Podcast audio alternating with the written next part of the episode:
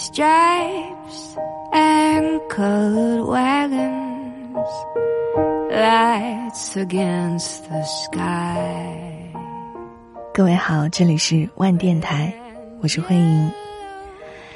今天以及之前之后的每一天的生活都是差不多的，无非就是到点起床，赶早高峰，写稿件、开会、录音，晚上九点钟回到家，往地毯上一躺，疲惫的一天结束了。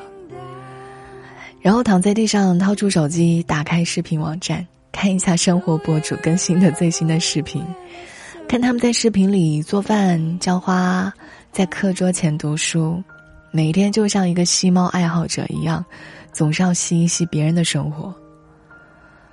我曾经分析为什么我会喜欢看别人的生活记录，可能就是因为他们这种生活的本质上并不复杂，但是目前呢，我又没有做到，因为它的本质不复杂，容易让我产生一种那是稍微踮起脚尖我也能够够得到的生活的感觉，还因为透过屏幕看到别人的生活，有一种。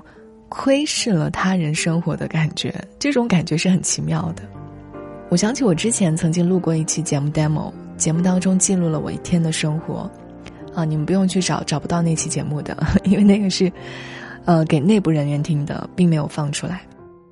就记录我那天做了什么事情，看了什么书，在呃那个节目 demo 的后面一小段，我读了一小段梁文道写的一篇文章，叫《偷窥》。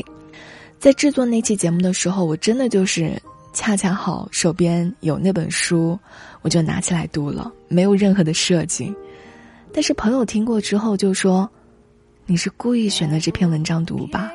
因为在听你这期节目的时候，我就感觉自己是在偷窥你的生活，然后就想一直听下去。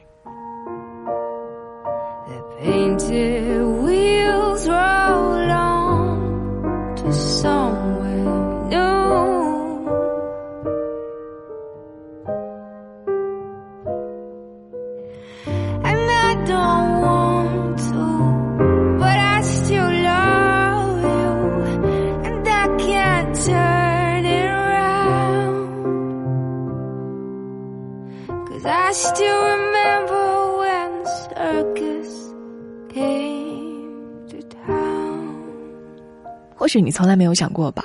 我们有时候对一件事情的着迷，是出于窥探的欲望。比如说读小说，所有的文学创作都离不开窥私。那些作家笔下生动的人物，都来源于他们生活当中形形色色的人。比如夏目漱石的《我是猫》。作家就以猫的这个视角来观察并且评述身为中学教师的主人苦沙弥和他的朋友们的日常生活，因为他是以一个猫的角度为第一视角，所以说他笔下的文字充满了很多新奇的感觉。书中有一段文字是用着非常诙谐讽刺的语气讲了鼻子夫人的由来，书里是这么写的。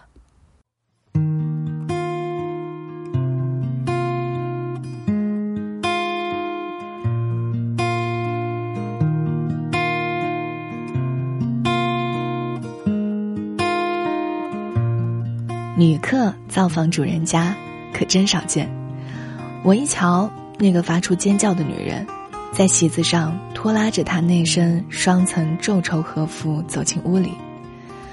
他年纪约莫有四十出头，那光秃秃的前额上高耸着一排发帘，犹如一道堤坝，使得至少有半张脸朝天突出着。他的眼睛就像凿出来的陡坡一样，斜掉成两条直线，左右对立。所谓直线，是比喻其比鲸鱼眼睛还要细。独有鼻子大的出奇，仿佛把别人的鼻子偷来安在自己的脸的中间。那鼻子是所谓鹰钩鼻，一度高耸，忽而觉得过分，中途又谦逊起来。到了鼻尖，没了初时的势头。开始下垂，窥视笔下的嘴唇，因拥有如此不可一世的鼻子，这女人说话时，不能不令人以为她不是嘴里在说话，而是鼻孔在发声。我为了向这个伟大的鼻子致敬，准备以后称她为鼻子夫人。from some forgotten dream, just like a song you used to play. You should know by now that to say it's over is a foolish thing to say. But just for a second, lost in the silence, you just let it fall. 我们就躲在文字当中窥视，来通过作者的描述窥视到了一个大鼻子女人的样子，进而是期待这个故事会怎么发展。除此之外，电影。也让我们成为窥视者，我们坐在黑暗中，观察着别人的生活。作为偷窥电影的宗师之作，希区柯克的《后窗》在当年上映之后，是引发了社会的大的讨论。当年的很多影评家认为这个片子实际上很不道德，但是希区柯克做出了回应，他说：“主人公是个偷窥狂，而我们又何尝不是呢？”法国作家登堂入室，就把偷窥这样一件事情放到明处来讨论，让偷窥登堂入室。这个电影非常有意思，它是一个戏中戏的结构，一共是讲述了三个故事：一个是克劳德文章里的故事，一个是老师吉尔曼指导克劳德写作的电影故事，一个是观众观影的故事。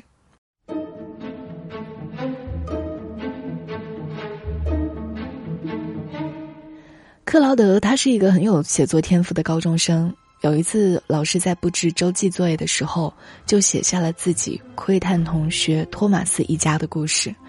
这个故事也是激发了克劳德的老师吉尔曼的窥私欲。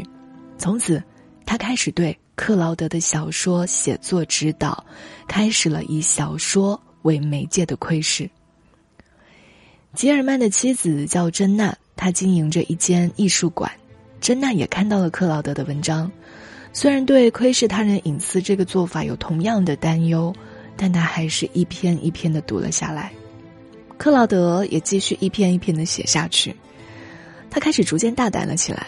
为了能够留在托马斯的家里，怂恿老师吉尔曼去偷数学试卷，趁托马斯父母不在家的时候，去他们的卧室里面偷窥。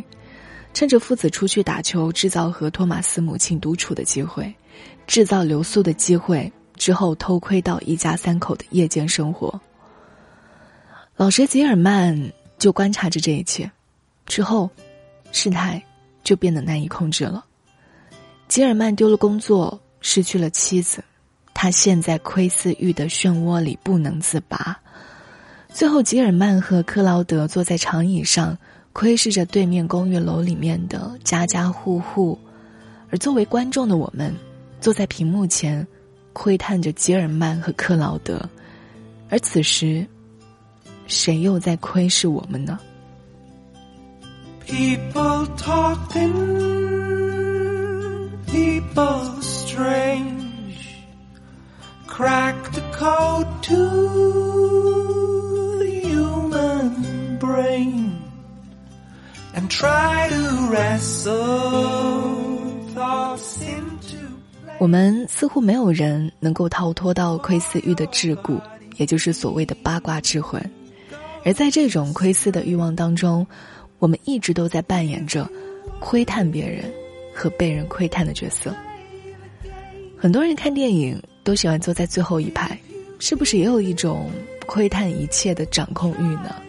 你可以看到所有人。但是所有人都看不到你。导演用巧妙的电影语言，把观众拉进了这一场盛大的窥私派对当中，在这其中，没有人能够独善其身。无论我们愿不愿意承认，现实生活当中的每个人都有着一定程度的窥私欲。当然，我不说他不好，他没有什么好或者不好。社会学家就说过了，窥视别人生活。是一种本能。You're just special because you're insane. That old monster on your shoulder won't The whiskey. I'll drink it straight.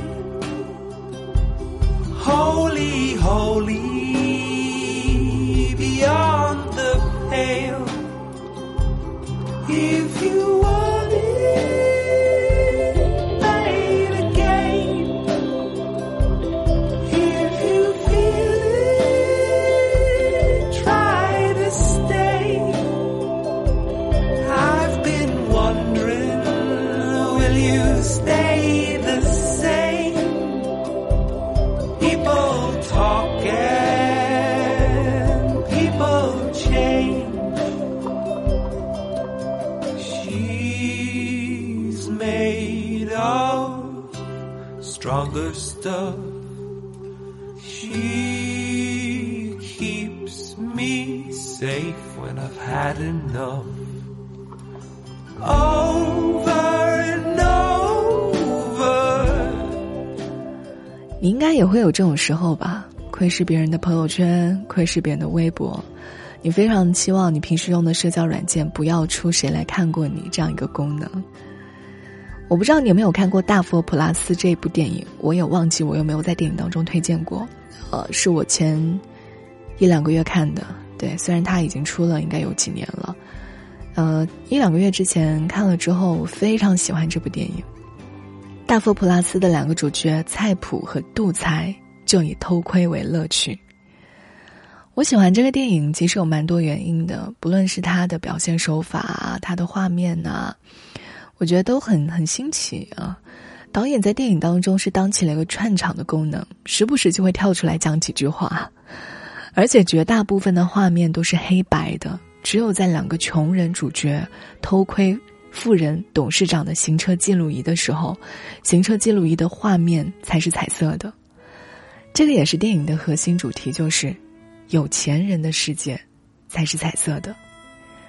菜谱是看门的夜间保安，杜才他是以捡垃圾为生，他们都是社会很底层的人士。平时呢，杜才就喜欢看他捡垃圾捡来的过期的小杂志，看着杂志上的美女的图片，他们就觉得很享受了。杜才还有个癖好，就是和菜谱一起来看董事长的行车记录仪。看小杂志是为了满足自己的欲望，是人性的展现。而偷窥他人的生活，包括看董事长的行车记录仪，也是人性的一面，也是欲望的满足。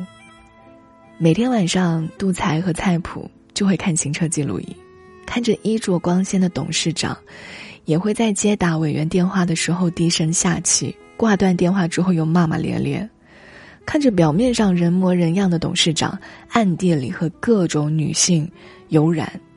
这些都是极大的满足了杜才他们偷窥的快感，同时通过这样一种方式，他们还获得了另外一种方式的平衡，比如说对董事长行为的不屑和点评。根据到弗洛伊德的理论，这种偷窥是与生俱来的好奇心，会挑起人类兴奋的神经。尤其像杜才和菜谱，他们每天看着有钱的老板开着豪车出入。对于他们的生活更是充满了好奇，所以更加有偷窥的欲望。从这些层面来说，杜才他们展现了真实的人性，偷窥欲望暴露无遗，但是呢，他们却有着正义坚守的一面，因为他们的行为没有对其他人造成实质性的伤害，而董事长。表面光鲜亮丽，却被行车记录仪记录下了杀人的罪行。杜才他们因为偷窥到了行车记录仪，看到了这一幕，他们甚至比当事人更加的惶恐不安，心里总觉得对不起死者，甚至去庙里面烧香。这个和董事长之类的上流人士形成了鲜明的对比。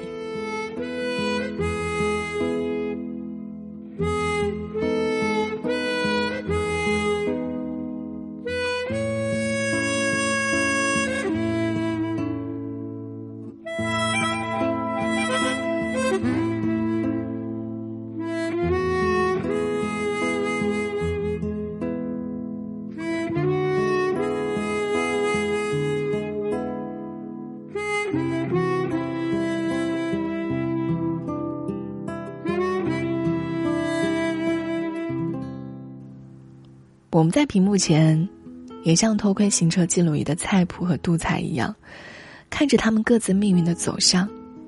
在董事长发现自己的杀人过程被菜谱和杜才看到之后，也没有说什么，只是突然有一天，杜才无缘无故的死了，没有任何过程，就是突然告诉你他死掉了。菜谱草草的办理完丧事，就这么过去了。底层人物的生死好像没有人在意，也没有人想去窥视。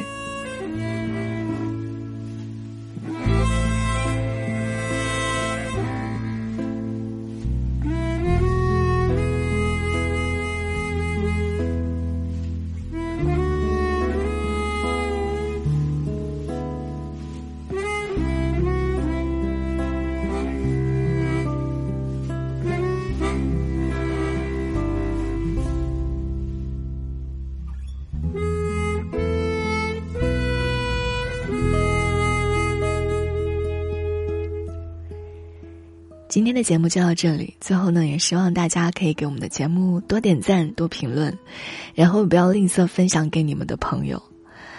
在节目的最后，呃，说一下为什么想要做这期主题吧。就是在前几天的时候，同事有聊说，嗯，对于播客的定义是什么？其实我个人觉得，播客只是一个新兴流行出来的说法，它。没有什么，在我这儿没有什么很准确的定义，只要是一个可以听的东西，它就是一个播客。但他有一些他的定义吧，他觉得播客是跟一群好朋友来分享到这种生活也好、想法也好，就会激发人们的窥探欲、窥私欲。所以我听了他这个说法之后，我觉得哎，好像有一点道理哎。我们喜欢看别人的生活视频。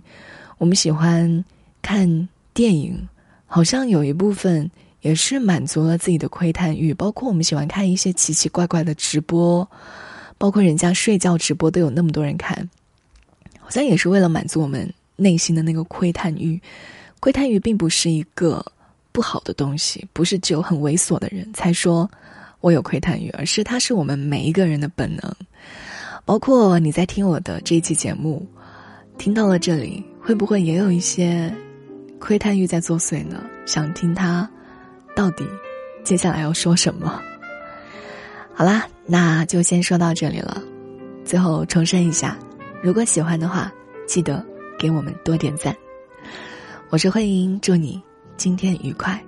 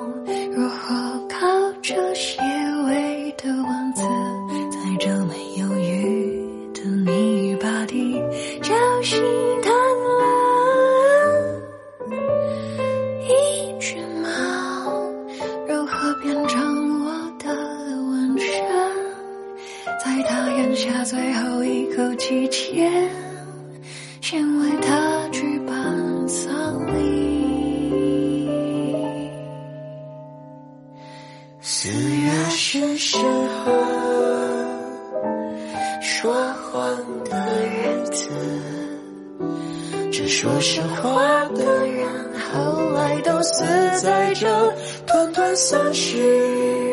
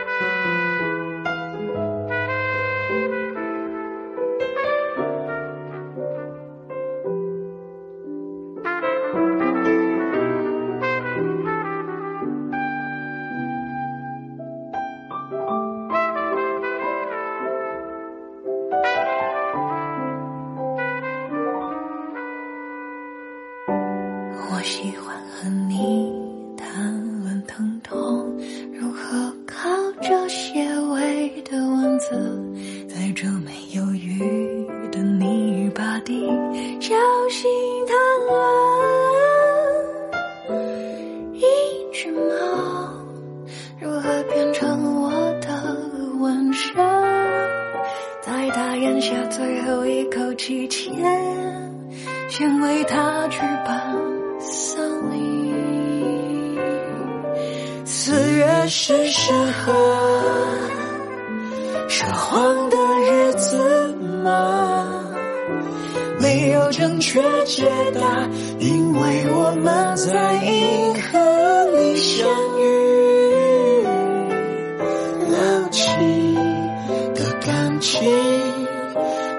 是漂浮不定的雨，所以我要把你埋入土里。我希望你有天会发芽，我希望变得像你。我希望你死的时候，我，亲爱的，我讨厌你，从不对我说谎。在你养的青鸟飞来我家踏路前，我早就把自己摘得好整一下。